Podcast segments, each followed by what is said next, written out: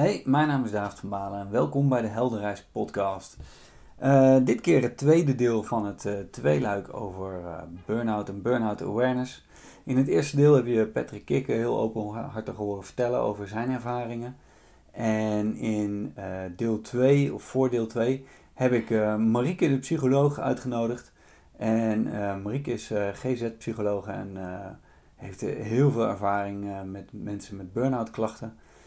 En ik probeer een beetje duidelijkheid te scheppen samen met Marieke in het uh, containerbegrip burn-out. En uh, vooral toegespitst op docenten. Dus wat kun je doen, waar kun je het aan zien, uh, hoe kun je het waarnemen bij elkaar of bij jezelf. welke fasen bestaan er? Nou, volgens mij een podcast boordevol met informatie. ik hoop dat jullie er veel aan hebben. En Marieke, hartstikke bedankt voor je tijd.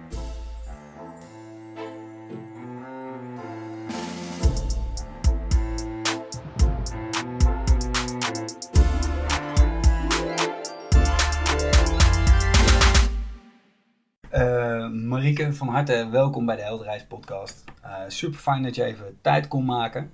En uh, ik vraag altijd eventjes uh, aan mijn gasten om zichzelf even voor te stellen. Nou, dankjewel David. Echt hartstikke leuk om hier te zijn. Ik, ik ben dus Marieke, werkzaam als GZ-psycholoog. En ik heb een achtergrond als neuro- en revalidatiepsycholoog. Ehm, en in beide werkzaamheden. Ik heb in de GGZ gewerkt en de, de geestelijke gezondheidszorg. En nu alweer acht jaar in de revalidatiezorg heb ik zo uh, ervaring met mensen die kampen met burn-out klachten. Burn-out klachten. Nou, inderdaad. En om die reden heb ik jou ook uitgenodigd. Mm buiten dat het heel gezellig is om met jou te kletsen, uh, wilde ik ook even iemand in mijn podcast hebben die een bepaald expertise heeft op dit gebied. Want het is nogal een containerbegrip. Zeg dat wel, ja. Nu valt van alles onder. Wat, wat versta jij er eigenlijk onder? Ja, dat is, ja, vind ik mooi dat je daar meteen mee begint. Want ehm, we kunnen dan denken van, oh, we hebben het over burn-out. Dus jij zegt hetzelfde als wat ik nu denk. Hè? Maar ja, dat is mijn ervaring dat dat echt niet is. Ehm, ik ga het eigenlijk pas hebben over een burn-out als mensen ehm, echt flinke uitputtingsverschijnselen vertonen. Dus chronische vermoeidheid vind ik toch wel echt iets anders. Uh, en dan nog los van welke diagnoses daarover op papier staan. Maar iemand is flink uitgeput. Uh, kent zichzelf als het ware niet terug. Uh, mensen beschrijven dan ook klachten dat ze eh, ja, echt het contact met zichzelf wat kwijtgeraakt zijn. En mensen zijn echt minder efficiënt in hun handelen. En wat ik vaak gewoon in mijn observaties zie, is dat mensen het ook echt niet goed voor elkaar krijgen om de boel te ordenen. Dus helemaal niet goed kunnen kiezen. Uh, een beetje warrig zijn geworden. En in extreme gevallen s ochtends een beetje de keuze hebben: ga ik een kopje thee zetten of ga ik douchen? En dan is de koek op. Ja. Dan denk ik, nou, dan ben je wel uh, opgebrand. Oh, ja, precies. Ja. En je noemt nu een aantal uh, van die eigenschappen. Mm -hmm een fysiek deel. Die heb ik daar nog niet heel specifiek in gehoord. Zijn er fysieke kenmerken die voor jou heel overduidelijk zeggen: oh, dat is wel uh, hard richting burn-out? Um, nou, dat, dat kan echt verschillende uitingsvormen hebben. Um, als mensen niet meer kunnen ontspannen. En dat zie je dan vaak aan ofwel bewegingsonrust. Dus dan zitten ze voortdurend te tikken met een pen knopje in, knopje uit, knopje in, knopje uit. Weet je dat idee? Te wippen met hun benen. Uh, mensen die een heel gejaagd gevoel beschrijven. En dat zie je dan vaak ook wel. Dat je ziet dat ze heel druk zijn. En dan heb ik vaak ook geen gesprek.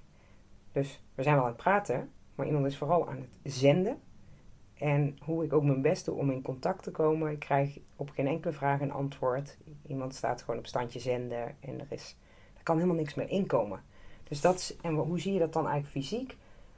Ehm, ja, eigenlijk een beetje blik op oneindig. Dus dan kan ik naar de ogen kijken. Sommige mensen transpireren heel erg.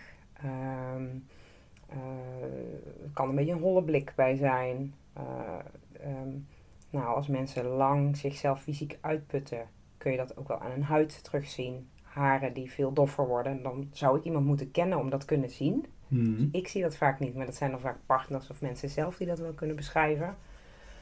Ehm, ja, en er, er spelen vaak slaapproblemen. En ja, mensen maken dus gewoon helemaal geen uitgeruste vitale indruk. Nee. Dus grauwe huid, holle ogen, wallen, ehm, dat, Ja. dat soort zaken. Ja. Kijk, en als je het lijf verder door gaat lichten, kun je wel meer zien. Maar dat, ja, dat is dan weer niet mijn vak. Nee, nee, precies, precies. Maar s- slaapproblemen is wel eh, duidelijk een gemene deler. Ja, dat, eh, en dat kan, zich heel, dat kan zich heel wisselend uiten. Ehm, sommige mensen hebben problemen met inslapen. Liggen langer dan een half uur wakker. Hè, eventjes wakker liggen, dat is heel, heel, normaal. Ehm, en soms is er ook aanwijsbaar maar als je langere tijd, langer dan een half uur wakker ligt, eh, dan, dan heb je inslaapproblemen. Dat kun je hebben. Dan zijn mensen vaak nog heel druk in hun hoofd bezig. Ehm, maar wat je ook kunt zien is doorslaapproblemen. Dus dat mensen eh, ja, te vaak en te lang wakker zijn. Ja. En dan ook eh, hun, goeie, hun diepe herstellende slaap niet bereiken. Ehm, en daar dus eh, ja, niet uitgerust van wakker worden. Ja, Dus dat, erg eh, langzaam afbreken, ja. uitputten. Ja, dus die, ja, als je dan vraagt, heb je nou een verkwikkende slaap? Soms moet ik dat al een beetje toelichten, maar ja, mensen Ja. die zeggen doorgaans uitgerust wakker worden, nee dat, dat, dat, nee, dat heb ik al jaren niet meer, is dan soms Zo. het antwoord. Ja, het kan ook een tijdje zijn, maar Ja. Hey, en je zei net iets, daar wil ik eigenlijk wel meteen even induiken. En zo gaat het eigenlijk altijd bij mij. Dan schrijf ik van alles op en dan hoor ik jou iets zeggen en denk ik, oh, interessant. yes. Ehm, mensen staan op zenden, Ja. eh, zei je net. En ehm, je bent dan in gesprek, maar niet echt in gesprek. Mhm. Hoe bereik je iemand dan? Ja. Ehm, in mijn werk, zoals ik mijn werk uitoefen, is dat ik mensen vaak ehm, vraag of dat ik ze, ehm, of dat ik ze stil mag zetten. Dus ik stel die vraag. Goh, ik merk dat je druk praat. Dus ik ga benoemen wat ik zie. Ik probeer ze aan te kijken. Soms zeg ik dan letterlijk, goh, eh, kun je me even aankijken? En dan is dat goed dat ik dat vraag. Dus dan vraag ik toestemming voor. Ben je bereid of is dit oké? En gewoon, want ik merk dat je nogal gehaast praat. Eh, heb je dat ook in de gaten? Eh, soms, want soms weten mensen dat wel. En dan is het meer van, vind je het goed als ik daar even, dat, dat ik je even stilzet? Soms hebben mensen het niet door, dus dan ga ik dat eerst benoemen. En dan is het wel zaak dat ik een soort, ehm, ja, in de psychologie noem je dat een contract. Dat je rapport, wordt het ook wel genoemd, hebt. Dat, dat, ik, dat iemand oké is dat ik dat doe. Dus mensen zeggen wel eens prikken, doorprikken. Mhm. Dus het moet oké zijn dat ik dat een beetje aan ga zitten raken bij iemand. Hè? En als iemand dan zegt, ja hoor, dat mag wel of dat weet ik, dan soms spreken we een tekentje af. Dan zeg ik, goh, als ik even een time-out gebaar maak, hè, dan eh, merk ik dat ook. Vind je het goed om dan even, neem, neem een hap lucht. En dan ga ik kijken of dat iemand letterlijk een beetje kan vertragen. Ja, En dan, ja, zo, zo doe ik dat. in, in het moment. Ja, in Ja. het moment. Ja. Oh, oké. Ja, en als, dat, als mensen daar raar van opkijken, maar meestal, me, meestal mensen weten heel goed waar ik het dan over heb hoor. Als mensen er raar van opkijken, dan zeg ik ook wel van, goh, eh, het lijkt erop dat je me heel veel wil vertellen. En, vaak is dan ook de toelichting, ja, je moet weten wat er met mij is om mij te kunnen helpen. Ehm, nou, dan heeft iemand soms gewoon echt nog even nodig gewoon om zijn verhaal te doen. Als iemand alleen maar blijft zenden, dan kan ik ook wel uitleggen, ons gesprek gaat niet helpen. Het gaat niks opleveren. Kun je daar iets bij voorstellen? En ja, soms heeft dat dan een nachtje slapen nodig. En Ja, komen we daar in een volgend gesprek op terug. Maar meestal, meestal is het voldoende. Dit Ja. soort eh, interventies. Ja. ja precies. En eh, dat zijn mensen die bij jou terechtkomen. Mhm. zijn natuurlijk mensen die al ergens in een proces een bepaalde, eh, nou ja, of het erkenning is bij zichzelf, weet ik niet, maar wel iets hebben opgemerkt. Mhm. Of door hun omgeving is iets opgemerkt. Ja. Van joh, dit gaat niet helemaal goed met jou. Klopt. En vaak zullen ze dat zelf dan ook wel merken, dat ze wat uit balans zijn. Ja. Ehm, komt het nou vaak voor dat, eh, dat partners bijvoorbeeld zeggen van ja, echt geen idee waar je het over hebt, zoals hij of zij altijd al. Nee, het is meestal zo dat de persoon zelf eh, nog een beetje in die eh, vijfde versnelling zit. Mhm. En dat de partner zegt, ik geef al vrij lang aan dat het niet goed gaat. Ja. En zeker als een partner, hè, ik praat nooit met een partner zonder, eh, nou ja, noem het cliënt, patiënt, Ja. deelnemer. Ehm, maar meestal is het zo dat dan diegene dat ook toegeeft. Van nee, dat klopt wel. Dat jij dat al langer aangeeft. En ik heb het ook wel aangevoeld. Ja. Ja. Maar bij, ja, jij vroeg hem van, is het zo dat de partner het helemaal niet herkent? Ja, heb je dat wel eens? eh, Of, of nee, je zei dat, dat het helemaal bij iemand hoort. Ja. Dus stel een partner heeft diegene, kent diegene een jaar. En diegene is bijvoorbeeld al een jaar, maar dan ga ik wel eh, verzin ik zou meteen een casus uit moeten nee, leuk. maar eh, die, die kent diegene een jaar en die, die weet niet beter. En eh, die denkt, goh, wat een, wat een hyperactieve, fijn druk iemand.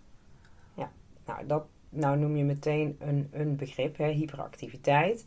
Wat natuurlijk kan passen bijvoorbeeld binnen eh, nou ja, kenmerken als ADHD. Ehm, dat zou ook aan de hand kunnen zijn. Ja. Dus ehm, dat is wel iets, daar, zijn we nu het gesprek niet zozeer mee gestart. Maar het is normaal, eh, vanuit mijn blik, is dat je in kaart gaat brengen... wat speelt je met deze persoon? Wat is het probleem? Wat ervaar jij als probleem? Of wat ervaart je omgeving als probleem? En welke factoren spelen nou allemaal mee? En je gaat er ook een tijdlijn in aanbrengen. Dus dan wil je inderdaad weten of dat het gedrag ergens veranderd is. En als dat niet veranderd is en iemand zegt, ja, ik ben altijd heel druk. Ja, alle dagen heel druk. Dan krijg ik andere ideeën. Dan ga ik waarschijnlijk in mijn intake ga ik een andere route lopen. Ga ik een ander spoor Ja, lopen. ja, oké. Ja. Eh, dan eh, gaan we dat spoor even niet eh, af. Dan gaan we even, houden we ons even bij het spoor van, van burn-out klachten. Ehm, die vijfde versnelling. Ja. Wat is dat? Waarom, waarom gaan wij in de vijfde versnelling als we zo moe zijn? Is dat overlevingsstand? Is dat ehm, ik blijf maar heel druk doen, want dan hoef ik niet stil te staan en me te realiseren wat er allemaal aan de hand is?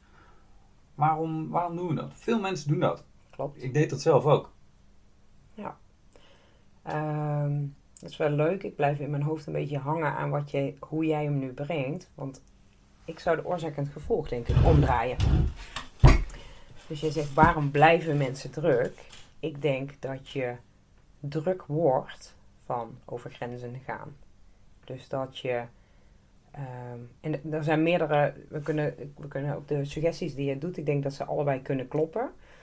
Ehm, wat, wat bij mij nu het eerste binnenschiet is ehm, eh, dat je, zeg maar, je normaalwaarde, dus je ontspannen voelen, dat je daar eigenlijk een soort van contact mee verliest. Dus ehm, nou, stel de situatie, dat zullen de meeste mensen herkennen. Je hebt het een tijdje heel druk gehad.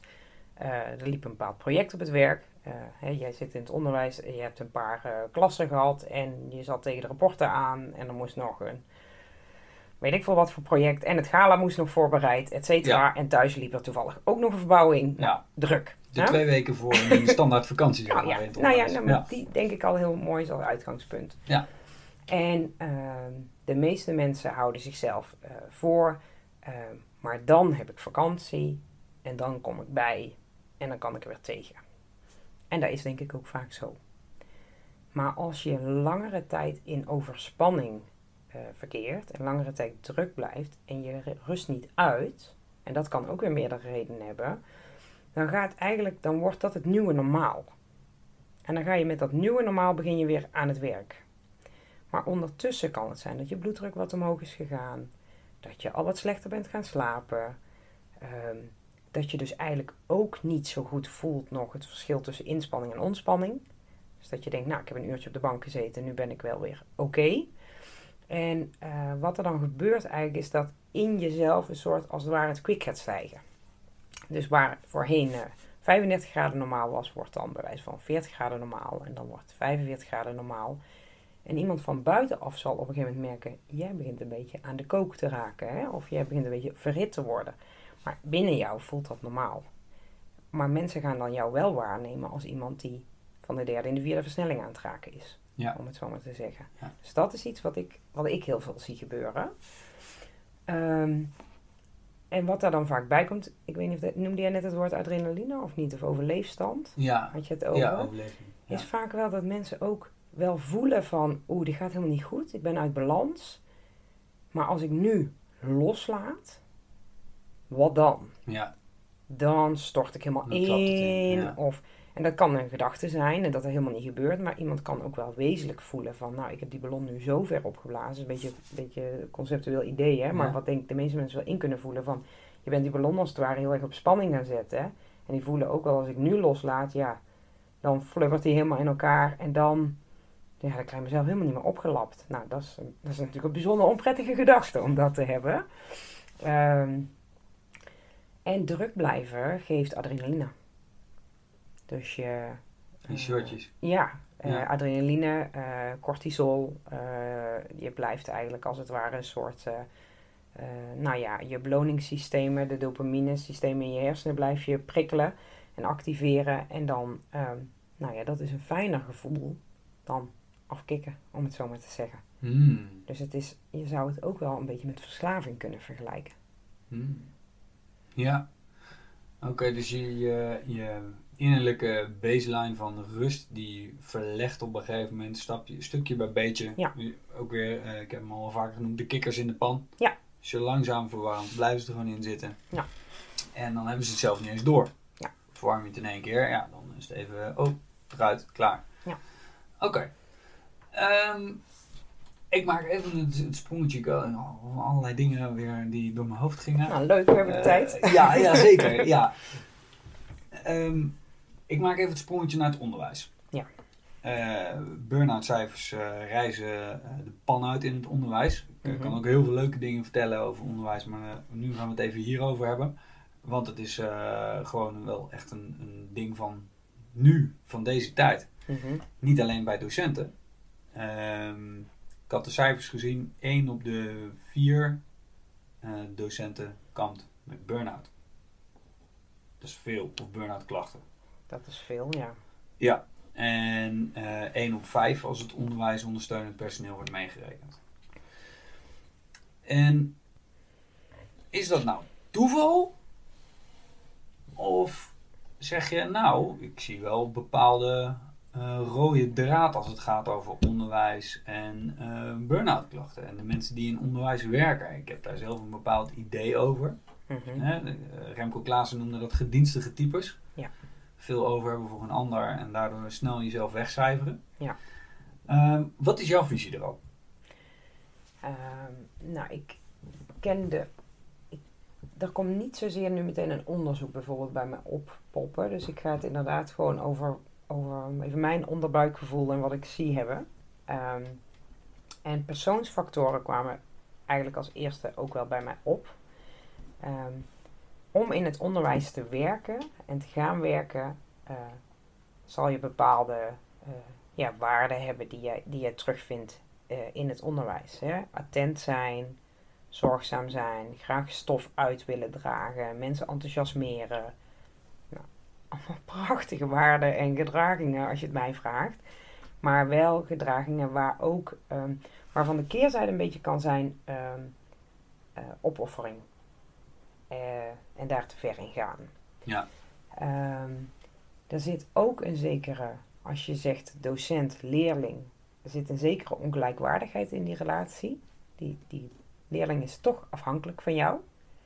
En als er in de context wat factoren zijn als eh, nou, bijvoorbeeld te weinig docenten of eh, er zijn gewoon rotplanningen gemaakt, om het maar veel plat te zeggen, dan denk ik dat die gedienstige types, om maar eventjes met die term te praten, eh, zich toch hoofdverantwoordelijk zullen voelen om er voor die leerling te zijn.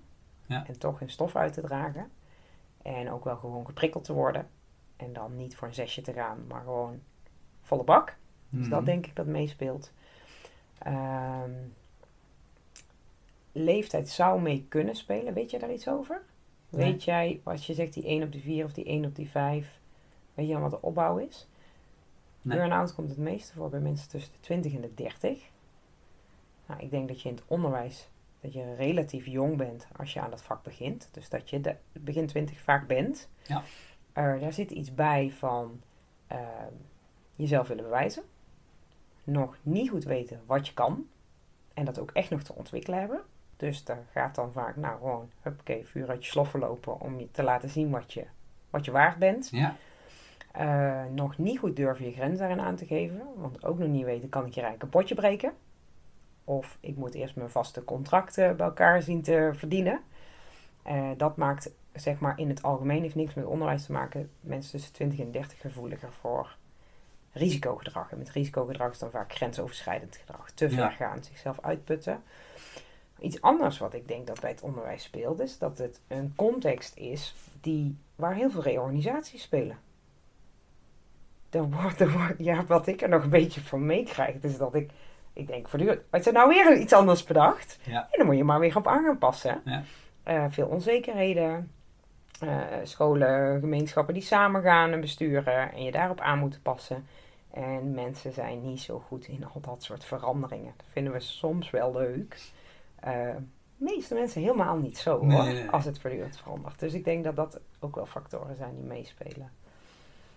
Ehm, ja, ik zit even te denken of dat ik... Ik ben vast niet volledig nu, maar... Sluit dat een beetje aan bij het idee wat jij hebt?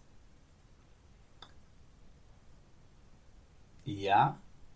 Ah, ik, naar mijn idee is het wel be- behoorlijk volledig zoals je het omschrijft. Ja. Ehm, ik denk dat het inderdaad de combinatie van het type mens wat zich aangetrokken voelt tot het onderwijs, Ja. ehm, de toch vaak eh, stugge hiërarchische structuur Hmm. in het onderwijs, Mhm. Ja, die niet heel veel ruimte overlaat, eh, vaak, niet altijd natuurlijk, maar vaak voor mensen om eh, te zeggen van joh, hè, tussen, tussen de 20 en de 30 en je bent eh, verschrikkelijk hard aan het werken, om dan te zeggen tegen je teamleider, ook al heb je nog geen vaste aanstelling gekregen, van ja joh, eigenlijk moet het een tandje minder, want dit trekt niet. Mhm. Dat zie je bijna niemand doen. Nee, nee. Ehm, Nee, en doe het ook maar. Als er gewoon een klas zit, hè. Nu precies. Kan niet morgen doen of zo. Nee, ja, nee dat, dat is het. Dus het, het heeft ook iets te maken met het... het ja, dat is een soort van keurslijf. Noem, Ja. het, noem het een structuur, noem het een keurslijf. Hè? Dat is Ja. een beetje hoe je het ervaart, denk Ja. ik. En jij raakt ook nu iets bij... Hè? Jij in jouw woorden, maar ik denk dan je autonomie. Mhm. Kun je autonoom zijn? In hoeverre heb jij zelfregie? En kun je zelfsturend zijn binnen zo'n hiërarchische organisatie? Ik denk lastig. Ja. Ja. Ja. Dat is, eh, ja, dat lijkt me ook. Hm. En daar komt dan inderdaad de. Ja, ik heb het zelf omschreven als. eh, kijk, je, je, je krijgt wat dingetjes mee. Eh, en je, nou, dat hoef ik jou niet te vertellen, maar eh, mensen die ontwikkelen natuurlijk bepaalde patronen, copingstrategieën. Mhm. vanuit dingen die ze, weet ik veel wanneer, hebben opgepakt. Vaak heel lang geleden. En die dienen ze dan niet meer. Mhm. En dat komt er dus uit op de plek waar de meeste druk op jou gezet wordt. Ja. En dat is 9 van de 10 keer bij mensen gewoon hun werk. Ja. Daar ben je het grootste gedeelte van de tijd vaak. Nou, je noemt nu druk, die heb ik net helemaal niet genoemd. Ehm, wat in ieder geval wel heel duidelijk aangetoond is, is dat werkdruk, en dat maakt eigenlijk niet zo uit of dat ik die waarneem in jouw werk of dat jij die subjectief waarneemt, Mhm. maar gewoon ervaren werkdruk Ervaren werkdruk. is Ja. gewoon keiharde eh oorzaak-gevolg met burn-out. Ja. En ehm, ik denk dat de werkdruk in het onderwijs hoog is. ja, dat denk ik ook. Je Ja. ziet wat er allemaal moet gebeuren, want er van Ja. één persoon eh, min of meer ook verwacht wordt. Ja. Ja, ja dat is pittig. Ja. Oké.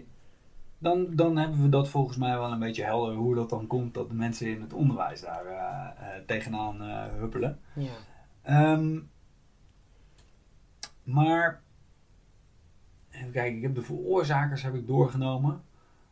Eh, waar ik nog wel even heel graag aandacht aan wil besteden ook is... ehm,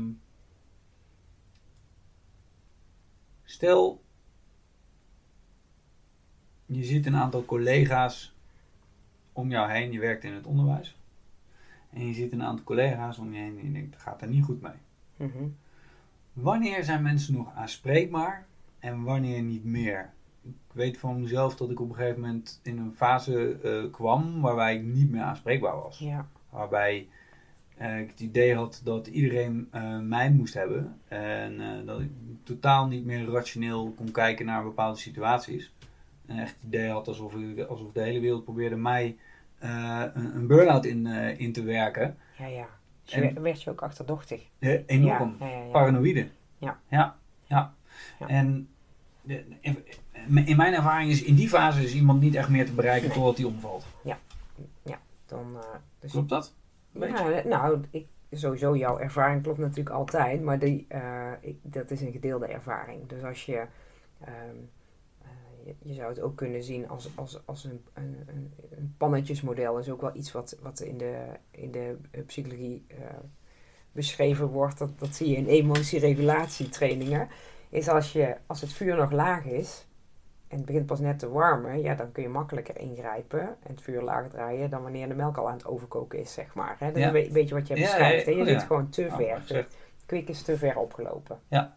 Eh, ik heb zelf, eh, heb hier in het verleden ook wel wat presentaties voor werkgevers overgegeven. En dan had ik altijd een thermometer in beeld staan. Gewoon letterlijk groene zone, oranje zone, rode zone. En je wil, eh, bij preventie moet je in groen werken. En als er in ieder geval symptomen waar te nemen zijn in oranje, dan wil je al ingrijpen als collega's of als leidinggevende. En in rood, ja, ik deel die ervaring wel. Dan, ja, dan kun je eigenlijk, dan kun je niet meer zoveel. Door Ja. iemand dan nog aan te willen spreken, feedback te geven. Je overbelast iemand. Nou, jij zegt zelf, je werd er argwanend van. eh nou, paranoia zeg je zelfs. Eh, maar mensen komen in een vecht-vluchtsysteem. Dus ze zullen of heel hard van zich afweren. Of onder eh, een spreekwoordelijke tegel wegkruipen.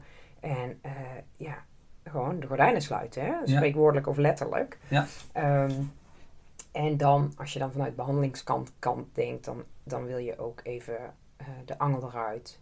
Even uit dat systeem. Tot rust komen, erop kunnen reflecteren. En dan moet iemand ook echt eerst gaan herstellen. En dan moet je letterlijk herbegonnen. Je moet je begonnen echt eerst weer even aan gaan vullen. Dus dan ben je dan niet met even wat rust of zo. Ehm, maar volgens mij ben jij geïnteresseerd in wat, wat kun je nou wel. Hè? Wat nou als je nou die collega van je denkt van... Hoor, ik zie... Ik begin toch wel Ja, meer wat zorgen over jou de te maken. oranje, oranje Ja, ja, ik denk, denk ook dat dat heel interessant is hè, voor je luisteraars. Om een beetje te weten van, zie ik dat nu bij het mezelf of exact. bij mijn collega. Hè? Volgens mij hebben ze het vaak onderling goed met elkaar. Hè? Hè? En nou ja, zelfs als je het niet goed hebt met elkaar, je hebt met elkaar wel een taak te draaien. Dus je wil ook Ja. met elkaar die, eh, die school overeind houden. Ehm, ik denk dat het, eh, als het gaat om feedback geven, is het natuurlijk altijd goed om dat eh, klein te doen. Hè? Dus dat je zeg, zeg maar, ehm, eh, ik moet even denken hoe, hoe, je, dat, hoe je dat netjes zegt. Ehm, nou, het is eigenlijk zeg maar van de, klappen in het openbaar, hè? geef applaus in het openbaar en punish, punish in private, zeg maar, wordt dan in het Engels gezegd. Van je, als je al kritiek hebt, en dit wordt doorgaans, hoe goed bedoeld ook door mensen wel eens kritiek ervaren. Hè? Want je gaat mensen wel van, hoor, ik zie dat het niet goed met je gaat, of ik zie je wat minder functioneren, dat, dat is moeilijk te ontvangen. Hmm. Neem iemand even apart. Kijken of dat je even dat apart kan bespreken. En in plaats van dat te zeggen, zou je het wat vriendelijker kunnen houden door eens gewoon te zeggen: hoe gaat het met je? Dus je kan meteen beginnen met al je observaties, maar je kan ook gewoon, gewoon vragen: alles oké met jou? Of ik heb de indruk dat je druk hebt. Eh, is dat zo? Of lukt het je een beetje? Kom je er nog uit? En als iemand dat totaal niet herkent, maar jij denkt, nou, ik voel, toch wel, ik voel me toch wel geroepen om er iets van te zeggen, zou je dus zo wat van die, die waarnemingen van je waar kunnen nemen. Hè? Van, goh, ik zie je vaak te laat werken. Je bent degene die de boel sluit. Of eh, jij bent wel degene die altijd de gaten dicht fietst. Hè? Want daar zit dan ook nog wel een beetje erkenning bij. Dat is, dat is ook het valse, denk ik vaak. Hè? Mensen worden, mensen die zich opofferen, zijn vaak men- wel de mensen die de boel lang draaiend hebben gehouden. Daar zit het kwalijke in. Hè? Dat Ja. is, eh, maar ook wel hun eigen aandeel. Ja, Dat, dat is lastig om te zien. Hè? Dan kom je wat meer bij, bij waar mijn werkveld zich bevindt. Dat, mensen, dat je mensen toch gaat vragen daarnaar te kijken, ook al vinden ze het oneerlijk. Ze zeggen, ik heb zo lang de boel hoog gehouden. Maar ehm, maak het bespreekbaar. Zeg gewoon letterlijk wat terug van, goh, ik vind er mooi uitzien. Of ehm, ehm, eh, als iemand, als je merkt van, goh, het werd, het werd net in teamoverleg een beetje, een beetje pittig. Dat je dan eens met iemand op terugkomt van, goh, het, het, het viel niet lekker, hè. En blijf iemand eens aankijken en ben eens stil. Kijk of het iemand zich een beetje uitgenodigd voelt om dat te zeggen. Want dat is vaak ook, hè. Als mensen dan wordt er gezegd, jeetje, wat, wat een zeikert. Of uh, nou, hè, nog veel andere dingen. Maar vaak zijn mensen, het, het is gewoon, het, het, vuur, het water staat ze aan het lippen. Dus dan gaan mensen worden ook fel.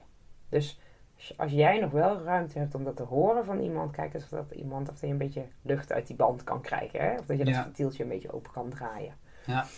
Um, want ik persoonlijk denk ik, en dat wordt er heel veel mensen met mij gedeeld hoor, die visie, is dat we volgens mij veel meer naar de preventie moeten. Zeker omdat het dus zoveel voorkomt. En dat we echt niet zozeer op individuen moeten kijken hoor, maar echt naar het hele systeem hoe we dingen met elkaar inregelen. Maar als je veel vaker zou evalueren met elkaar. En hier gewoon bij stil zou staan. Desnoods doe je het met inventarisatielijstjes. Wat, wat maakt het uit, hè? Dan kun je in, groen, in, zeg maar in het groen, kun je dat gewoon nog heel goed bespreken. En dan ben je na een paar minuten klaar met je teamleider. En dan ga je het hebben over uh, andere dingen. Ja. En dan is het veel makkelijker, omdat je toch standaard contact hebt, wat al gepland is, om eens te zeggen, uh, of dan weet iemand ook dat er bij jou thuis ook nog eens iets speelt. En dat je eigenlijk dubbel belast wordt. Of dat je die vier toch eigenlijk wel een hele rottig glas vindt. Of en dan kan iemand ook met je mee gaan denken. Hè? Ja. En dan is het nog zoveel makkelijker te bespreken. Dus als je al contact hebt voordat, voordat er echt stond aan de knikker is, is het veel makkelijker. Dus dat, daar zou ik wel mm. naartoe willen. Ja. Ja. ja, dat zou het allermooiste zijn. Ja. Ja, toch krijg ik meer en meer het idee dat we echt eerst in een soort van uh, noodsituatie zitten. Waarbij we uh, moeten zorgen dat, uh, en dat het ruim van het schip eerst voor een deel wordt leeggepompt. met alle mensen die nu al thuis zitten of op het randje lopen. Um, ja, de belasting daar wil ik het eigenlijk niet zoveel over hebben, want dat zal per persoon anders ervaren worden in het onderwijs. Ja, en ook, maar goed, ik kan wel vanuit mijn eigen ervaring vertellen dat ik het altijd pittig vond wat er in een laatste week voor een vakantie altijd op ons afkwam. En op mij afkwam. Mhm. Dat was toch een... Um, ja, er moest altijd nog eventjes van alles. Weet je, terwijl, ja, ben je een week ben je er niet. Ja. Daarna gaat het gewoon weer door. Uh, maar dat moest dan wel allemaal in die laatste week. En dat, maar ja, best wel, best wel wat vakanties. Ja, ja. ja, precies. Maar ja, best wel wat vakanties. Dus je hebt ook best wel veel laatste weken. En, ja, ja, inderdaad. Dat zeg je maar wat, ja. Dus dat piekt steeds. En, en, maar dat, dat is toch ook een antwoord op, als we het dan hebben over balans, hè? Versus disbalans. Een profiel van disbalans kenmerkt zich door pieken en dalen. En dan zeg je eigenlijk al, een schooljaar ziet er zo uit. Ja. Met een lange lijn in de zomer. ja, dat is dan meteen je hartslag. Ja, precies. Als het echt niet goed met je gaat. nee, flauw. Maar het is, uh, nou en daarmee om kunnen gaan en dan zeg je belastbaarheid. Ja, als je belastbaar bent kun je veel meer incasseren. Maar wat als, je, als dat minder is? Ja, ja, En, en ik ben echt op zoek nu uh, met jou ook naar de sweet spot ja. van uh, als je inderdaad belastbaar bent, dan kun je meer incasseren. Maar wat als je net even een paar keer die oranje hebt aangetikt of je zit bij een collega ja. Maar laten we het even over uh, de persoon zelf uh, hebben. Uh, stel, um, Fred die zit nu te luisteren. Ja. En denkt, oh ja, ik merkte inderdaad wel dat ik hè, dat, dat, het, dat het me zo nu dan best wel veel wordt. Of ik stond even een keertje te duizelen voor de, voor de klas. Mm -hmm. um, wat kan Fred doen? Mm -hmm. um, nou, ik daar kan of ik bij. Frederik. Ja, nee, ik kan heel. Ik, ik, zit een beetje te denken hoe klein of hoe groot ga ik mijn antwoord maken. Uh, uh, als uh, diegene, Fred, laten we gewoon over Fred hebben. Als Fred zicht op zichzelf heeft, dan zal het hem lukken om dit bespreekbaar te maken, denk ik. En dan zou ik denken: zoek één iemand op je school met wie je dit alles gaat gewoon bespreken. Hou het eens tegen het licht. Kan een collega zijn, kan een coach zijn. Daar kun je ook om vragen. Eh, eh, via HR, ehm, ja, dan kom je weer. Dan moet je wel durven. Dan moet je niet het idee hebben dat je je baan verliest daardoor. Dus het helpt als schoolbestuur uitstraalt dat het heel normaal is dat je naar je eigen functioneren kijkt. Ja. En niet van, goh, als je naar je functioneren kijkt, dan dysfunctioneer je. Nee, dat is juist kracht als je daar naar kunt kijken. Dus ik vind dat de context van de school, hoe wordt het begeleid, hangt daar wel mee samen. Maar zoek iemand op. Denk, kan het voor jouw gevoel niet op school? Uh, kijk of dat met je partner kan. of uh, nou, echt een goede vriend of vriendin. Vertel eens gewoon, het gaat even niet zo lekker. Kijk eens met me mee naar mijn planning, kijk eens met me mee. En ga voor jezelf eens in kaart brengen. Um, waar zit het hem? Zit het nou in die persoonlijke factoren bij mij? Uh, zit het in mijn planning? Waar, waar, waar loop ik ergens op leeg? Of loop ik te hard? Want dat kan ook. Hè? We hebben het net over, over te hard lopen gehad. In de vijfde versnelling komen. Uh, wat ik helemaal niet genoemd heb. Die komt dan nu weer omhoog. Als je je heel erg frustreert over iets. Uh, omdat je bijvoorbeeld vindt dat, uh, dat er gewoon een verkeerd besluit genomen is over hoe de bovenbouw ingericht moet worden. Ik noem maar wat. Ja. En je blijft je daarover opwinden. Ja, dan blijf je dus energie weggeven. En dat is handig als je dat gat gaat dichten. Dus je wil, je wil eigenlijk zo dat Fred eerst voor zichzelf eens in beeld gaat brengen van ja, waar, hoe werkt het bij mij? Waar ontstaat nu mijn spanning eigenlijk op? Um, als, het kan ook zijn dat hij veel te veel in zijn hoofd is geraakt. Dat hij veel te veel in pieker is geslagen. En veel te weinig nog lichamelijk bezig is. Want spanning kan je ook heel goed kwijt in beweging. Ga wandelen. Ja. En niet een kwartiertje met de hond. Nee, een uur. Hoppakee, laarzen aan in de bossen in. Hè? We zitten hier op een prachtig plekje. Ja. Zou hier al kunnen. Ja. Um, maar um, bewegen, dat lichaam kalm maken. Let eens op je ademhaling. Waar zit die? Dus het is allemaal zelfonderzoek eigenlijk wat ik zeg. Hè? Maar ga je, Ja. ze- ga je zelf eens observeren. Uh, mindfulness, ook zo'n mooi containerbegrip. Maar aandacht voor jezelf. Ga jezelf eens scannen. Haal jezelf er eens doorheen. Zit je in je hoofd. Probeer eens in je lijf te komen. Voor de een is dat letterlijk met de handen in de kleine tuin in. De ander die gaat eh eh, potje ballen. De ander die gaat eh, eh, schilderen, koken. Maar ga iets doen met je handen. Kom echt in contact met je lijf. Dat is echt een manier om eh, nou ja, dan wat te ontspannen, dan wel stress af te laten vloeien. Dus echt iets wat je zo toe kan passen. Ja. En dat hoeft niet meteen sport te zijn, al is dat wel heel goed om te Ja. doen. Hè? Maar wandelen kan ook, fietsen kan. Eh, nou ja, En niks vormen van doen. yoga. Dat vinden we vreselijk moeilijk als mens. Nou ja, dit is ook zo Niks mooi, hè. We hebben, het, we hebben het al over van alles gehad, hè. Maar dit is er ook weer zo één. Ehm, leren lummelen, Ja. dat mag wel weer terugkomen. Ja. Jezelf vervelen. In verveling kan creativiteit ontstaan. Dat is op zich wel bekend. Maar we staan onszelf met die, ik zou bijna zeggen, sorry voor mijn taalgebruik, verdomde eh, internettoegang. En, en, die, en die iPhones. We staan onszelf niet toe om ook maar vijf minuten, zelfs gewoon in de wachtkamer bij de dokter, zitten we nog op dat ding te kijken. Ja. Gewoon niks tijd. Even staren. Ja. Staren, het laten zijn, jezelf kunnen voelen. Maar we zoeken voortdurend maar prikkels op. En ik zeg, dat is echt niet voor iedereen, maar dit is wel een, nou ja, een probleem wat denk ik veel mensen. Nou ja, ik weet niet of dat veel mensen het als probleem zien, maar het is wel iets wat aan het gebeuren is. Ja. Ehm, dus pauze houden, niksen, rusten. Kijk, met de ontzuiling eh, en, en ja, ontkerkelijking, maar die, die rustige zondagen, Ja. daar valt wel iets voor te zeggen hoor. Zondag rustdag. Ja. Want anders, eh, ja, nou ja, eh, we, we hebben het natuurlijk allemaal zien gebeuren. Ja. Of in ieder geval, laat ik dan voor jou en mij. Wij hebben het zien gebeuren dat eh, de zondag eh, veranderde naar een koopzondag, naar een iedere, iedere Ja. zondag supermarkt open, alles open. Ja. En aan de ene kant is het natuurlijk ook super lekker als je eh, thuis bent en je denkt eh, op zondag, oh ik heb zin in daarin. Dat je gewoon naar de supermarkt kan. Ja. Aan de andere kant is dat inderdaad een... We kunnen er niet zo goed mee omgaan. Hè? Nee. We kunnen dat zelf niet zo goed, tenzij we heel bewust ons leven leiden. Ja. Wat, Nou, dan moet je dus de waarde. Het helpt dan als je het nut ziet of de waarde ziet van niksen of Ja. van rusten. Ja. Dat helpt. Als je dat weet, iets in jou dat aangeeft, of het is je geleerd, of je hebt al ooit die ervaring gehad. Ehm, en nou, dat is in ieder geval iets wat ik in mijn werk wel vaak ter sprake ben, breng. Dat mensen zeggen, en wat levert mij dit dan op? Ja, dan gaan we daar eens even over zitten bomen. Ja.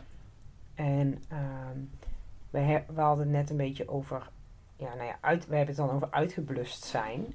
Ehm, maar vlak voordat dat gebeurt, in die vijfde versnelling, ik, ik heb eigenlijk een beetje, beetje wat negatieve dingen belicht. Hè? Eh, reorganisaties of heel veel druk, dingen die moeten. Maar ik ken ook heel veel enthousiaste mensen die zeggen: Ik vind het allemaal leuk. er is niks met me aan de hand. Laat me lekker gaan. Gewoon full jas, ga maar door. Maar daar ligt hetzelfde gevaar op de loer. Hè? Dus het wil niet zeggen dat er een energielek moet zijn. Maar als je niet herstelt, ja, Ja. dan gaan er rode lampjes branden. Ja, Nou, daar hebben we net dingen, over een ja. aantal gehad. Ja. En die kun je dan heel lekker negeren.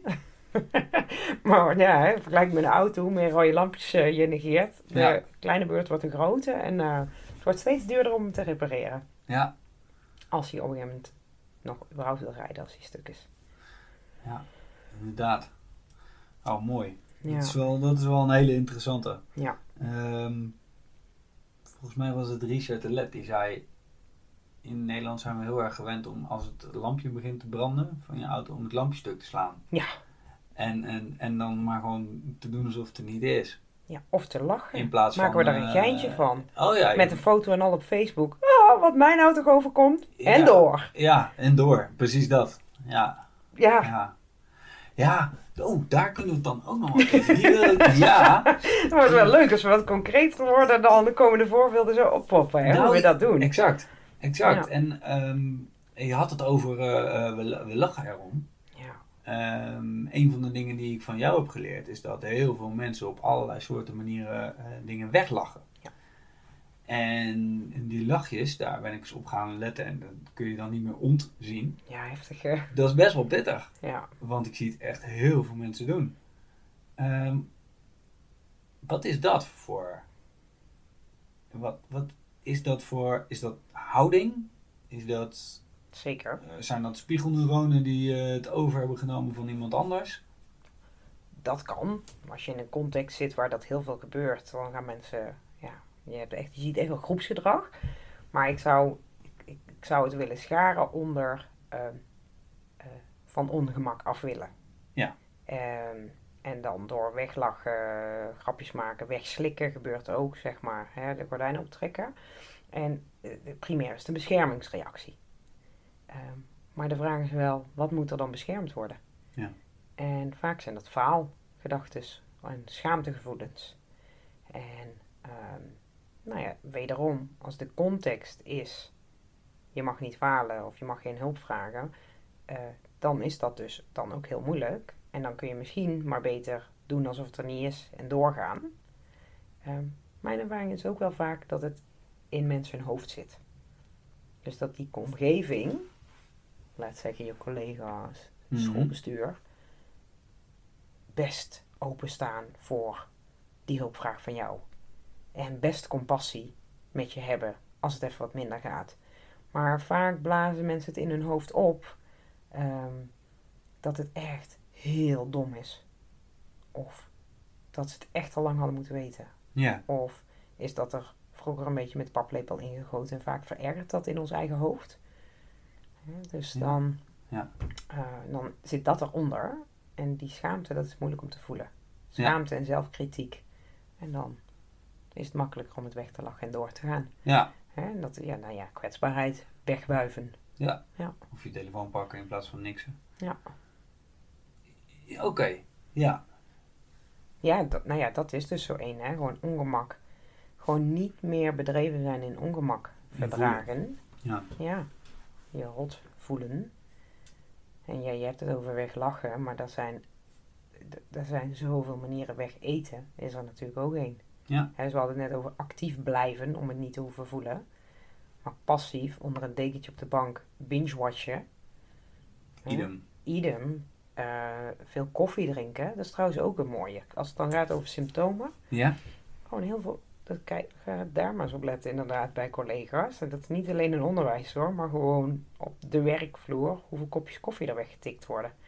Om een soort van het vol te houden. Ja, om overeind te blijven. Ja. Ja. En vier uur kuppensoep, maar dat zijn vaak potten erop. En weet ik veel wat er allemaal. Ja, Ja. en dat is, dat is allemaal korte energie. Ja. Ja, Ja, dat, wa- waarom... ja hoe eh, kwamen we hier nou bij, hè? Ja, nou, waar- waarom, willen we het, waarom willen we het weg hebben? Ehm, Waarom willen we... Kijk, Ja, wat ongemak- net bij me opriep, maar Ja? dat, is, dat is wel een beetje ook, ehm, dat is nu een beetje te voor de hand liggend hoor. Ehm, maar is ook wel zeker, zekere maakbaarheid. Maatschappij, trend. Ja? Ehm, geluk dat is heel westers, hè? Geluk heb je zelf in de hand. Eh, als je niet succesvol bent, en dan moet, los van welke definitie we daarvoor hebben, dan doe je zelf iets onhandig. En eh, ja, iedereen die kan, als je maar hard genoeg werkt en eh, volop Pinterest plaatjes bij elkaar zoekt en de leukste verhalen op Instagram en Facebook zet, nou dan kun jij de soort ideaal perfect leven nastreven. En dan moet je zelf gewoon een beetje handig in zijn. Ja. En dat wordt graag bevestigd door allerlei magazines en talkshows. De Dutch American Dream. ja. ja. Ja. Zeg het maar. En omdat die exposure zo enorm is, omdat we allemaal toegang hebben tot hetzelfde medium of tot dezelfde media, zie je daar dus ook direct gevolgen van. Ja, ik denk dat. Ik zal, maar, ik zal een eigen voorbeeld geven. Hè, van. ehm, eh, als het gaat om context. Hè, dat heeft nog niet eens te maken met al die sociale media, maar gewoon met mijn omgeving. Ik heb eh, jonge kinderen, zoals je weet. En ik werk heel graag. Nou, rampzalige combinatie voor jonge moeders. Dus door daarover te praten met andere vrouwen, collega's, maar ook gewoon buurvrouwen, is enorm helpend om te merken dat ze bijna allemaal diezelfde struggle hebben. Ehm, als dat niet bespreekbaar is, omdat je eh, voor je gevoel hebt van ik moet zoveel uur maken en ik moet zoveel geld verdienen, maar ik moet ook nog een soort van perfecte moeder zijn met perfecte tractaties en kinderen die in perfecte kleren lopen. En de tuin moet dan eigenlijk ook nog perfect zijn. En ik moet mijn familie vaak genoeg bezoeken. En ik moet eigenlijk ook nog een perfect uitziende partner hebben. En oh, oh mijn eigen looks natuurlijk ook nog niet te vergeten. Ja, je gaat jezelf uithollen. Maar Ja. als ik het idee heb dat ik daaraan moet voldoen, ja, hang mezelf een beetje op. Maar het is heel lastig om niet daarin mee te gaan. Als, als je werkelijk, nou ja, in de rij woont en je buren doen dat zo en iedereen werkt zoveel, dan zal ik maar zeggen, nou ja, ik stop met werken. Wij gaan kleiner wonen, we gaan het op één inkomen doen. Dan moet je, dat helpt dan ook weer om een context of een gemeenschap op te zoeken waar dat normaal is. Ja. Sluit je aan bij de mensen die net zo leven als jij, hoe jij wil leven. Maar volgens mij gebeurt het vaak andersom. Je leeft al ergens en die context gaat je op invloeden. Ja. Oh, mooi. Ja. Ja. Zo, komen we samen ergens een beetje op uit. Hè? Ja, ja, ja, ja, nee, ja zeker, Ja. zeker. Want ik maak meteen weer de koppeling naar het onderwijs. Ja. Eh, waarbij ehm, het kijken naar bepaalde traders en salarisschalen en eh, groter beter. Oh, maar als ik daar dan, dan wordt het die Volvo. Ja. dan, want het is wel onderwijs, dus het moet wel een Volvo zijn. Maar dan wordt wel een grotere Volvo. Ja. Ehm, of als ik eh, daar zit, dan wordt het het huis in die buurt. Ja, en dan begin je in die buurt begin je weer onderaan natuurlijk. En dan ga je weer opbouwen. Ja. Dan weer meer Ja, Meer vrienden die, vergaren. vrienden die dan tegen je zeggen van... eh, wat is de volgende stap die je gaat maken? Ja. Eh, stap, ik had, vond het eigenlijk wel best even zo. Ja, Nou ja, dat kan. Als je dat dus in je hebt... Dat zegt ook iets over een zekere basiszekerheid die je hebt. En keuzes die je hebt gemaakt. Maar als je daar niet zo bewust van bent... Hebben we weer, hè, bewustzijn. Ken- Bewustzijn, Ken, jezelf. ja, ja. En dan vooral ken jezelf in hoe je eigenlijk wil zijn. Daar hebben we het nog niet zo over gehad, hè, maar ken je waarden. Iets waar ik erg eh, aanhang in het werk, om daar met mensen bij stil te staan. Mm. Hoe, hoe wil je in het leven staan? Wat vind jij belangrijk? Waar gaat je hart sneller van kloppen? Mhm. En probeer daar je keuzes op te baseren. Maar dan helpt het om af en toe uit te zoomen. Dan hebben we het weer over de zondag rustdag. Maakt me niet uit dat het op dinsdagavond is en je even terugtrekken. Maar ga eens ergens lopen en voelen wat jij nou eigenlijk wil. Dan helpt het om even los te zijn van die omgeving. Want ja, je had het over spiegel, spiegelneuronen, maar het is echt zo. Hè? We beïnvloeden elkaar enorm. Mhm. Veel meer dan we weten. Ja. Ja. En als wij het niet doen, doet dat. Mag ik, nee, mag geen reclame maken, doet een hele bekende winkelketen het wel voor je. ja. ja, ja, ja. Ja, ja klopt. Ehm, nou ja, je noemde hem net al en we hebben hem al een paar keer genoemd, bewustzijn. Mhm. Hoe, be- hoe bewust ben jij inderdaad van jezelf, van wat je wil, eh, je, je dromen bijvoorbeeld. Ja. Maar eh, ook hoe bewust ben je van de invloed van de andere mensen om je heen. Ja. Ze zeggen toch ook, je wordt het gemiddelde van de zeven mensen waar je het meest mee omgaat. Oh, die ken ik niet. Ja, Nou, ik, ik, ik kan me daar zomaar iets bij voorstellen. We voegen een beetje, een beetje naar links en een beetje naar rechts. Ja, een beetje sociaal wenselijk is Ja. wel fijn. En dan, en dan op een gegeven moment nou ja, raak je jezelf kwijt of niet. Of, of, eh, maar dat, oh ja, dat vind ik zo'n lastig ding van bewustzijn. Want ik heb het idee dat ik een soort van leven voor en een leven na mijn burn-out heb. Mhm. Veel gehoord. Dat is- Ja. ja, dat, dat zal wel inderdaad. Ehm, dat is significant anders. Mhm. En dat heeft heel erg met bewustzijn te maken, met stilstaan. Ik kon wel stilstaan, maar dan nog steeds was ik alleen maar bezig met luisteren naar de ruis in mijn eigen hoofd. ja, ja, ja, ja, ja. Dus dat ging daarbij stilstaan. Dat was Ja. niet het meest verstandige om te doen op dat moment. Nee. Ehm, hoe weet je nou,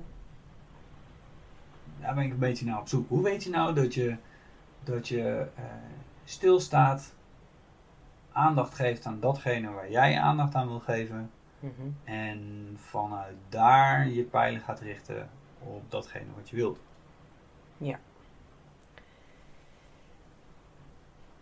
We hadden het net over, het ging over de spreekwoordelijke Fred, van kan hij aan zelfonderzoek doen en daarbij zichzelf bij te raden gaan. En toen zei ik al, zoek iemand op. Ja. Maar ik denk dat je, je, je kan met jezelf gesprekken voeren. En dan wil het nog wel eens helpen om daarin dingen op te schrijven. Zodat het niet allemaal in je hoofd in dezelfde knoopjes, want dat worden het vaak, die gedachtenlussen. Maar dat je, nou ja, noem het een dagboek. Hè, maar dat, dat is dan misschien hoe je het vroeger bij wijze van deed. Maar maak eens wat krabbels voor jezelf, zodat je wat zelf in Maar doe het ook met een ander.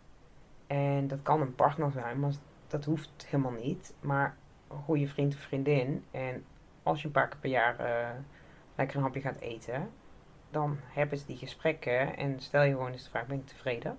Doe ik nou dingen die ik leuk vind? En soms moet je, sommige mensen kunnen dat heel goed, die kunnen zeg maar dat vooruitkijken, dit bedenken.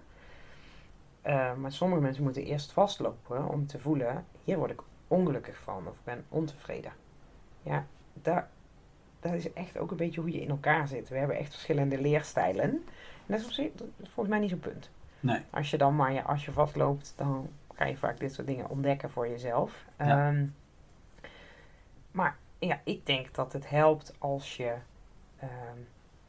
nou dat ken je misschien nog wel eh, uit de tijd dat wij hier ooit gesprekken over hadden, van eh, wat is je blinde vlek? Waarin ben je onbewust onbekwaam? Eh, dan word je bewust onbekwaam, hartstikke pijnlijk.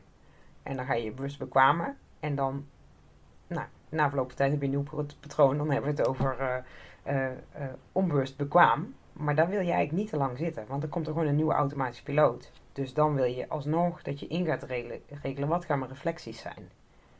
En die wil je ja, in het klein eigenlijk heel vaak ingebouwd hebben. Door bijvoorbeeld één keer in de week te sporten. En dan kun je ook de maat met jezelf nemen. Want dan merk je vanzelf, hé, hey, het gaat vandaag veel slechter. Kan ik daar ergens aan koppelen? Of hé, hey, het gaat veel beter. Kan ik dat ergens aan koppelen? Dan heb je ook gewoon een referentie. Ja, En dat kun je, nou, misschien een paar keer per jaar met je partner doen. Dat je elkaar eens in de ogen kijkt en denkt, doen we eigenlijk nog de dingen die we leuk vinden? Ja. En, of misschien wel te concluderen, we zien elkaar te weinig en dat willen we meer. Of, goh, we zitten eigenlijk veel te veel thuis, we willen eruit. Nou, maakt niet uit. Maar, eh, ja, heb het erover. Denk, sta erbij stil. En probeer daarin een clubje om je heen te verzamelen met wie je dat kunt bespreken, die jou ook kennen. Het helpt vaak als mensen ook vrienden hebben die een tijdje met hun meelopen. ja. Die jou ook kennen. Ja, ik kan me ook voorstellen dat die eh, juist misschien bepaalde, be- bepaalde patronen bestendigen Zeker. en, en bevestigen. Nee, dat klopt. Dus Dat kan ik me ook wel goed voorstellen. Dus dat lijkt me wel tricky om daar dan. eh, Maar ja, goed. Nou, dan doe ik een aanname, is wat gevaarlijk. Ehm, maar ik weet binnen mijn vriendengroep donders goed aan wie ik wat kan vragen. En eh, wie niet te bang is om tegen mij te zeggen waar het op staat. nou, dat, dat eigenlijk Ja. vooral. Maar dan, moet je, dan heb je hem weer, durf je kwetsbaar te zijn. Ja, En, Ja. en vaak, ehm, wat ik net al zei, hè, dat rode lampje. Wie, wie had dat tegen jou gezegd van die, die trappen stuk? nee, Ja, dat had ik niet tegen mij Oh. gezegd. heb ik gehoord in een podcast. Oh, oké. Richard de Let. Oké, Ja, ja.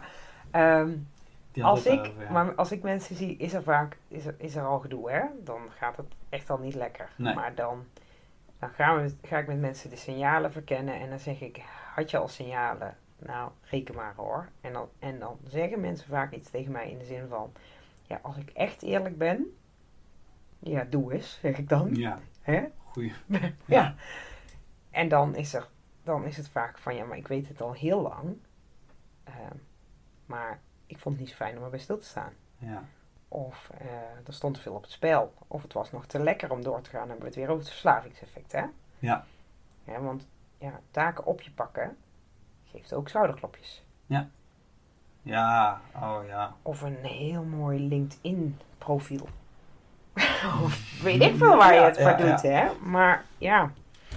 Ja, Ehm, dus wat jij zegt, van ik weet wel bij wie van mijn vrienden ik moet zijn om eerlijke feedback te krijgen. Ja, en dan is het aan jou.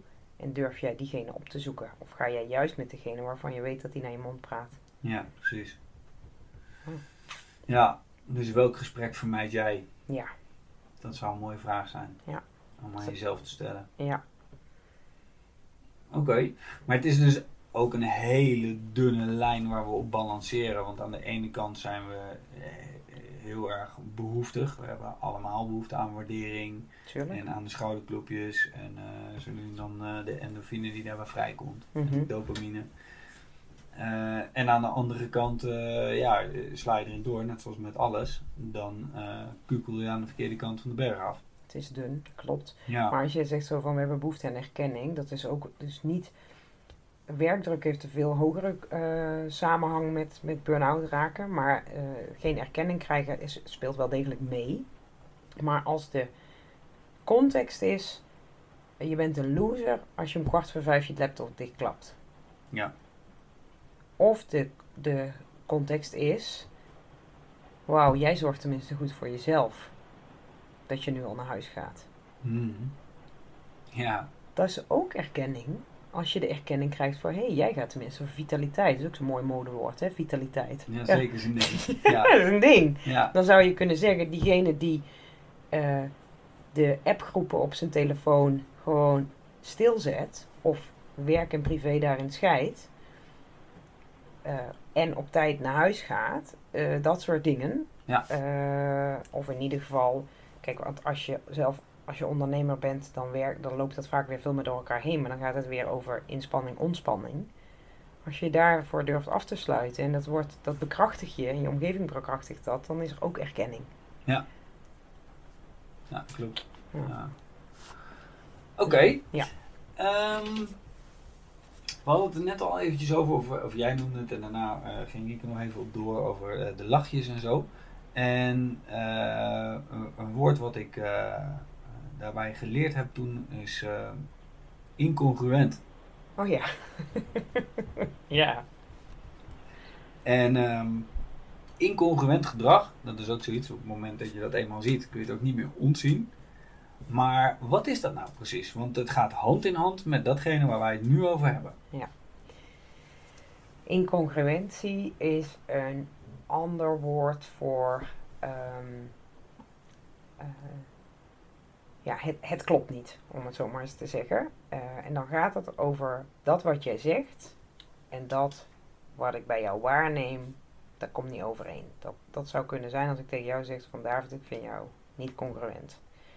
Eh, en het meest pas treffende voorbeeld wat nu even bij me opkomt is diegene die je in de supermarktgang tegenkomt en dan zegt, hey, hoe is het met jou? En diegene zegt goed en je denkt, nou, die is mij niet aan het vertellen hoe het nu is, want je straalt aan alles af dat niet goed is. Maar goed, dat is vaak de plek waarin mensen niet eerlijk willen zijn. Dat is denk ik ook wel passend in die supermarktgang. Maar incongruentie gaat er over ehm, eh, ja, je taal versus je houding. Dus je straalt wat anders uit Ja. als wat je zegt. Ja. En de link van incongruentie naar burn-out? Ehm, nou, ik denk dat dat een beetje te maken heeft met de split die mensen gaan maken tussen hoofd en lijf. Heb je het volgens mij in eerdere podcasts ook al wel eens, is dat ook al wel eens aan de orde gekomen. Maar dat is nou iets waar een mens bijzonder goed in is. Dat wij een eh, denkend wezen zijn, een grote prefrontale co- cortex hebben en waar we allemaal taal in produceren. En waarin we onszelf voor kunnen houden dat we het nog wel volhouden en dat het goed met ons gaat en dat ik het aan kan. Of eh, zelfbeeld hebben van ik ben sterk en ik ben krachtig en ik ben onafhankelijk. Nou, allemaal tekst en allemaal ideeën in ons hoofd en normen. En er zit een lijf aan dat hoofd vast. Maar je kunt dat op die manier een beetje afsplitsen.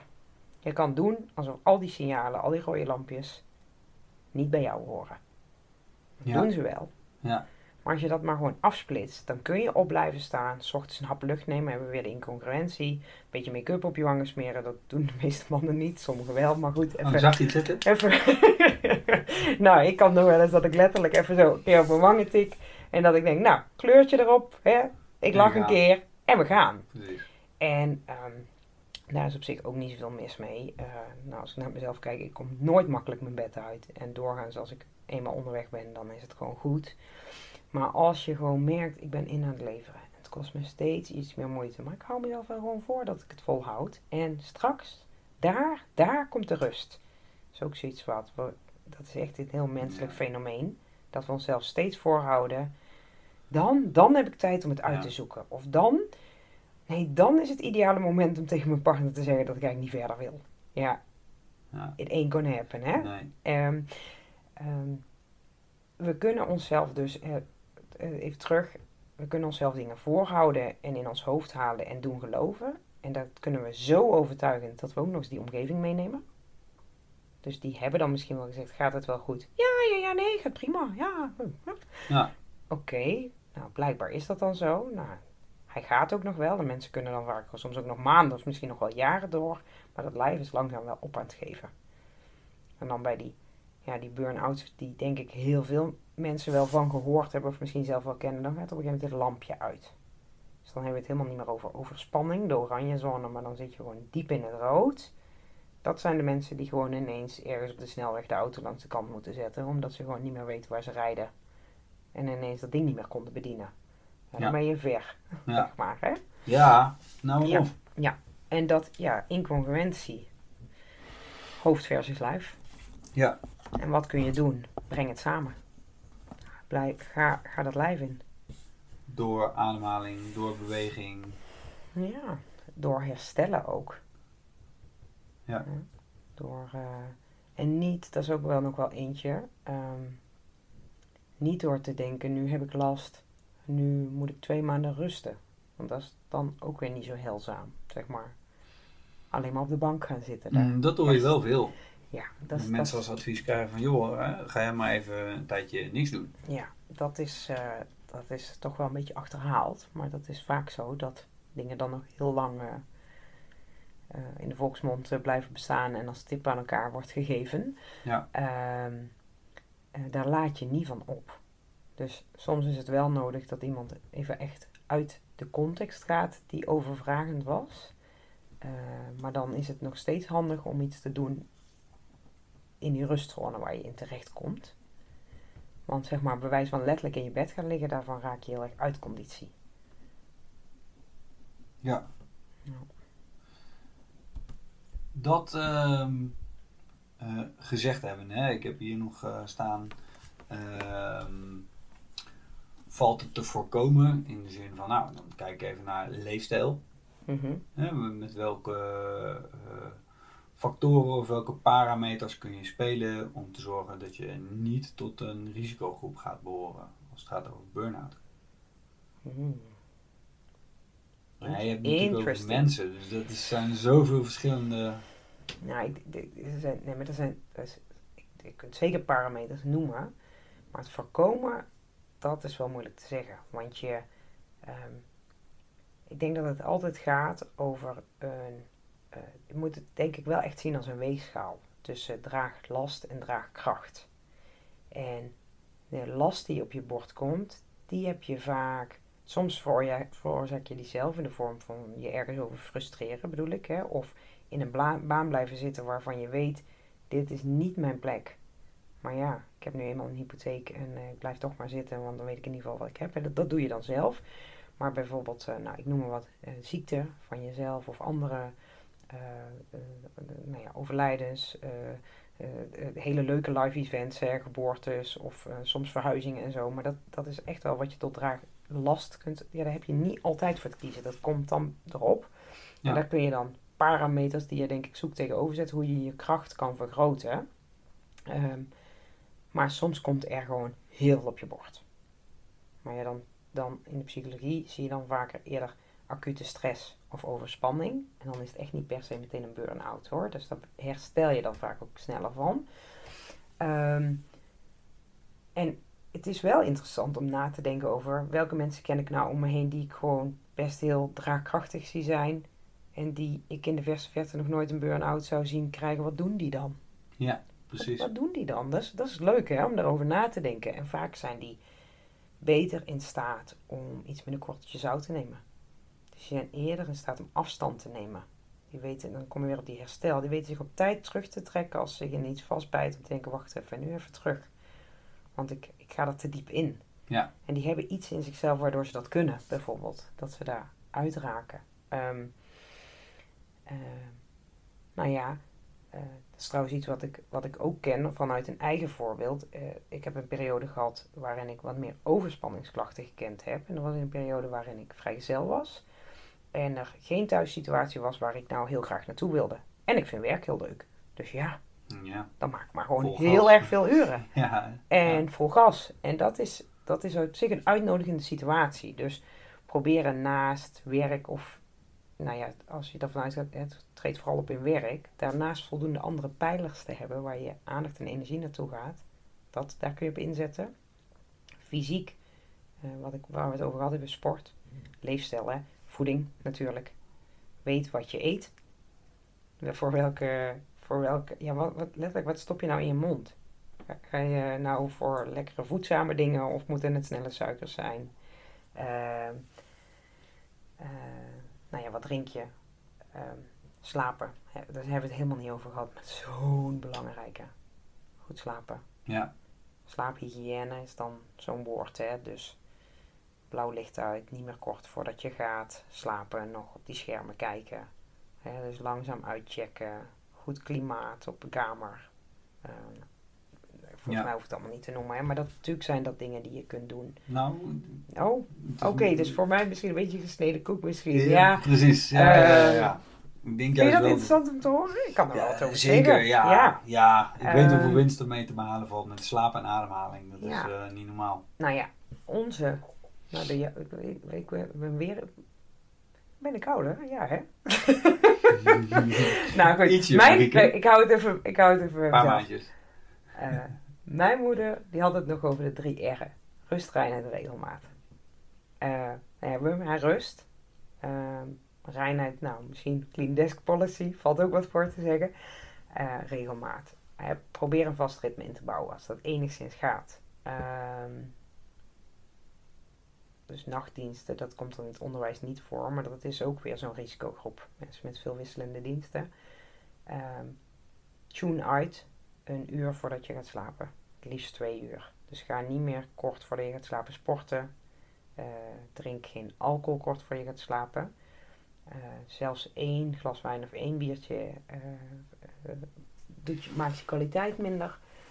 Niet te warm, niet te, ja, vooral niet te warm op de slaapkamer. Eh, kijk geen tv op je slaapkamer of nog op je telefoon. Ehm, als je merkt dat je met een thema bezig bent, kennen de meeste mensen denk ik ook wel, dat je hoeft nog niet eens piekeren te zijn, hè, maar je bent gewoon, kan zelfs ook gewoon een superleuk project zijn waar je heel graag over doordenkt, kan jou ook flink uit je slaap houden. Probeer hem te parkeren. Pak even een blok of je memo in je telefoon, maak even een paar aantekeningen, zet het erin en spreek met jezelf af, morgen verder. Nu is slaaptijd. Dat is Ja. nuttig. Ja. Heb ik geleerd, heb ik in die podcast gehoord. Dat moet ik doen. Hè? Koppel af, Baken het af. eh baken het af. Ehm, niet te lang slapen. Is ook, is ook helemaal niet heilzaam. Dus eh, je kunt slaap ook niet in voor eh, een buffer opbouwen of zo. Ehm, de meeste mensen, best, be- ja, voor de meeste mensen geldt toch echt tussen de, ja, de 7, 7,5 uur per nacht effectieve slaap. Waarbij je dus vrij snel inslaapt. Je wakker worden is heel normaal hè, in slaap. Een keer omdraaien en door of even plassen of wat drinken. Ehm, ja, wat nog meer? Nou, ik heb denk ik over slapen heel veel gezegd. Maar slapen is belangrijk. Ook niet, eigenlijk ook niet op de bank gaan slapen of al tv kijken te slapen. Gewoon, Gewoon echt slapen. ja, Gewoon uit. spreek met jezelf af. Het is belangrijk. Ga uit. Morgen weer een dag. En dat geldt overdag ook met pauzes hoor. Een boterham achter je laptop eten. Kan dan het idee geven van tijdswinst. Ja, dat, is allemaal, dat zijn van die korte termijn oplossingen. Ja. Ja. Dus het, het vraagt wel, dit, vraagt, dit soort dingen, hè, dit gaat natuurlijk wel over discipline. Dus weten dat het nuttig is en je daar ook, ja, jezelf disciplineren om je daaraan te houden. Ja. Ja, dat is wel een ding. Mm. Maar als je een keer je neus gestoten hebt en dat, dat weet je ook, dan word je daar, ja, word je daar secuur daarin. Dan ga je daar vaak beter, ja, mensen gaan daar dan vaak beter mee om. Ja, klopt. Ja. ja ehm, plus, als het goed is, heb je al een paar eh, in je huidige bestaan zijnde destructieve patronen aangepakt. Mhm. Waardoor je een andere kijk krijgt op jezelf. En jezelf wat beter borgt. Ja. En, eh, liever bent. Ja, mild zijn voor jezelf. Mild zijn, ja. Ja. Zeker. Ehm, Oké. Dan... Ja, ik wilde eigenlijk... Mag ik nog even... Ja, mag je ik mag. nog hè? Ja? Eh, Nu, nu gaat mijn slapen gaan. ja. Studenten. Ja. Bij, want eh, bij studenten eh, is het ook, ook een ding. Het is niet alleen docenten in het onderwijs, Ja. maar studenten. Ja. Universiteiten het komt veel voor, Ja, burn-out. zeker. Hoe, wat, waar, waarom? Ja. Het zou interessant zijn, denk ik, om nog eens met een student-psycholoog te praten. Die Ja. ziet die doelgroep meer. Ja. Ehm, wat meteen bij me opkomt is eh, keuzestress. Dan krijg je weer een beetje die maakbaarheid. Alles Ja. kan. En eh, dat nodigt een beetje uit om te denken. En daarmee moet ik ook alles kunnen. En ik moet de beste en slimste keuze maken. Nou, met de, überhaupt de studiekosten is dat ook nog eens een beetje een feit Mm. geworden. Als je Mm. fout kiest, dan, eh, dan weet je dat je gewoon met een enorme studieschuld blijft zitten. Ja, dan kost dat. Ehm, dat is belastend. Eh, ik heb het idee dat er ook wel studenten zijn die een beetje willen gaan voor de quick, ehm, de snelle carrière, om het zo maar te zeggen. Dus die zichzelf eigenlijk niet toestaan om te leren en te mogen ontwikkelen en te bedenken, nou, dat kan tot mijn zeventigste, bij wijze van. Ja, En eh, nou, daar, daar kan ik gewoon ingroeien, maar die willen nu en goed en snel en hoog. Ja. ja dan leg je jezelf een enorme druk op. Ehm, fear of missing out. Kent fenomeen van, van, ja, nou ja, daar hoorde je twintig jaar geleden ook niks over. Maar Nee, dat is er toch, precies. toch wel in aan het komen. Dus dan krijg je een beetje hetzelfde als wat ik net over mijn eigen situatie met werk versus ouderschap noemde. En de, en de buurt. Maar dan zo van, eh, ja, ik, eh, ik wil en mijn studie goed doen. En ik wil alvast zorgen dat ik de beste papieren heb om dadelijk bij de leukste baas aangenomen te worden. Dus dan moet ik op zijn minst voorzitter zijn geweest van deze commissie. En dan moet ik daarnaast gewerkt hebben, want er moet ook nog wat geld komen. En ik wil leuke vakanties doen, want ik ben jong en ik, dan moet ik het beste uithalen. En ik wil er goed uitzien, dus ik ga Ja. kijken sporten. Ja. Ja, en ik wil mooie kleren aan en die kosten geld. En ondertussen moet ik social media bijhouden en daar ook nog leuke dingen op posten. Dus er zit, zit een soort extreem bewustzijn, denk ik, bij mensen. En een, en een ja, heb je het weer over dat herstel versus niet herstel. Echt een soort voortdurend aanstaan. Dat Ja. is echt heel heftig. En, en dan, als ze niet aanstaan in stand-by, nee, uit. Maar ja, hoe doe je dat nog? Dus Mhm. even- uit. Ja, Ja. Hm. leren Ja. vervelen. Kom wel, denk wel, het geeft denk ik wel een beetje een beeld waar. Ja, hè? ja, en ik denk duidelijk. dat bij studenten ook al misloopt. Ja. Ja. Ja. Oké, dan ehm, heb ik nog twee vragen voor je. De één, die gaat nog eventjes over eh, dit. En daar wil ik hem dan mee rondmaken. Tenzij je zegt van nou, we zijn nog wel iets vergeten, David. Ehm, nee. Nee, nee, ja, dan, kunnen, dan Ja, plakken we er nog eens ooit één aan. Precies, precies. Een, eh, een deel eh 2,5 van het drie luiken. Ja. Ehm, nee, ja, wat ik me eh, nog afvroeg, en eh, wilde ik eh, ook jou, jouw mening even over horen. Eh, burn-out, of serieuze burn-out klachten, is best wel best heftig. Mhm. En eh, we hadden het er in het voorgesprek ook al even over. Nou zijn er mensen die na de eerste keer denken, nou, Ik uh, wil dit nooit meer meemaken. Ook al heb ik er heel veel van geleerd. En uh, het was een, een enorme leerschool. En die uiteindelijk positief is uitgepakt. Hoe kan het nou zijn dat mensen een tweede of een derde burn-out invliegen? Ja, dat is ook een boeiende vraag. Um, het is wel interessant hierbij om de gradatie van de klachten ja. in kaart te hebben. Want jij begon nog helemaal mee in het begin van ons gesprek over burn-out en containerbegrip. En uh, in mijn vak is het heel normaal om een onderscheid te maken tussen acute stress, uh, overspanning, uh, surmenageklachten, dus opeenstapelinksklachten, depressiviteit en wanneer ga je het nou hebben over een burn-out. Daar zit echt een groot verschil in. En een burn-out is, nou ja, dat is echt wel moeilijk dan te vangen. Um, het zou ook kunnen zijn dat mensen vooral forse overspanningsklachten hebben gehad.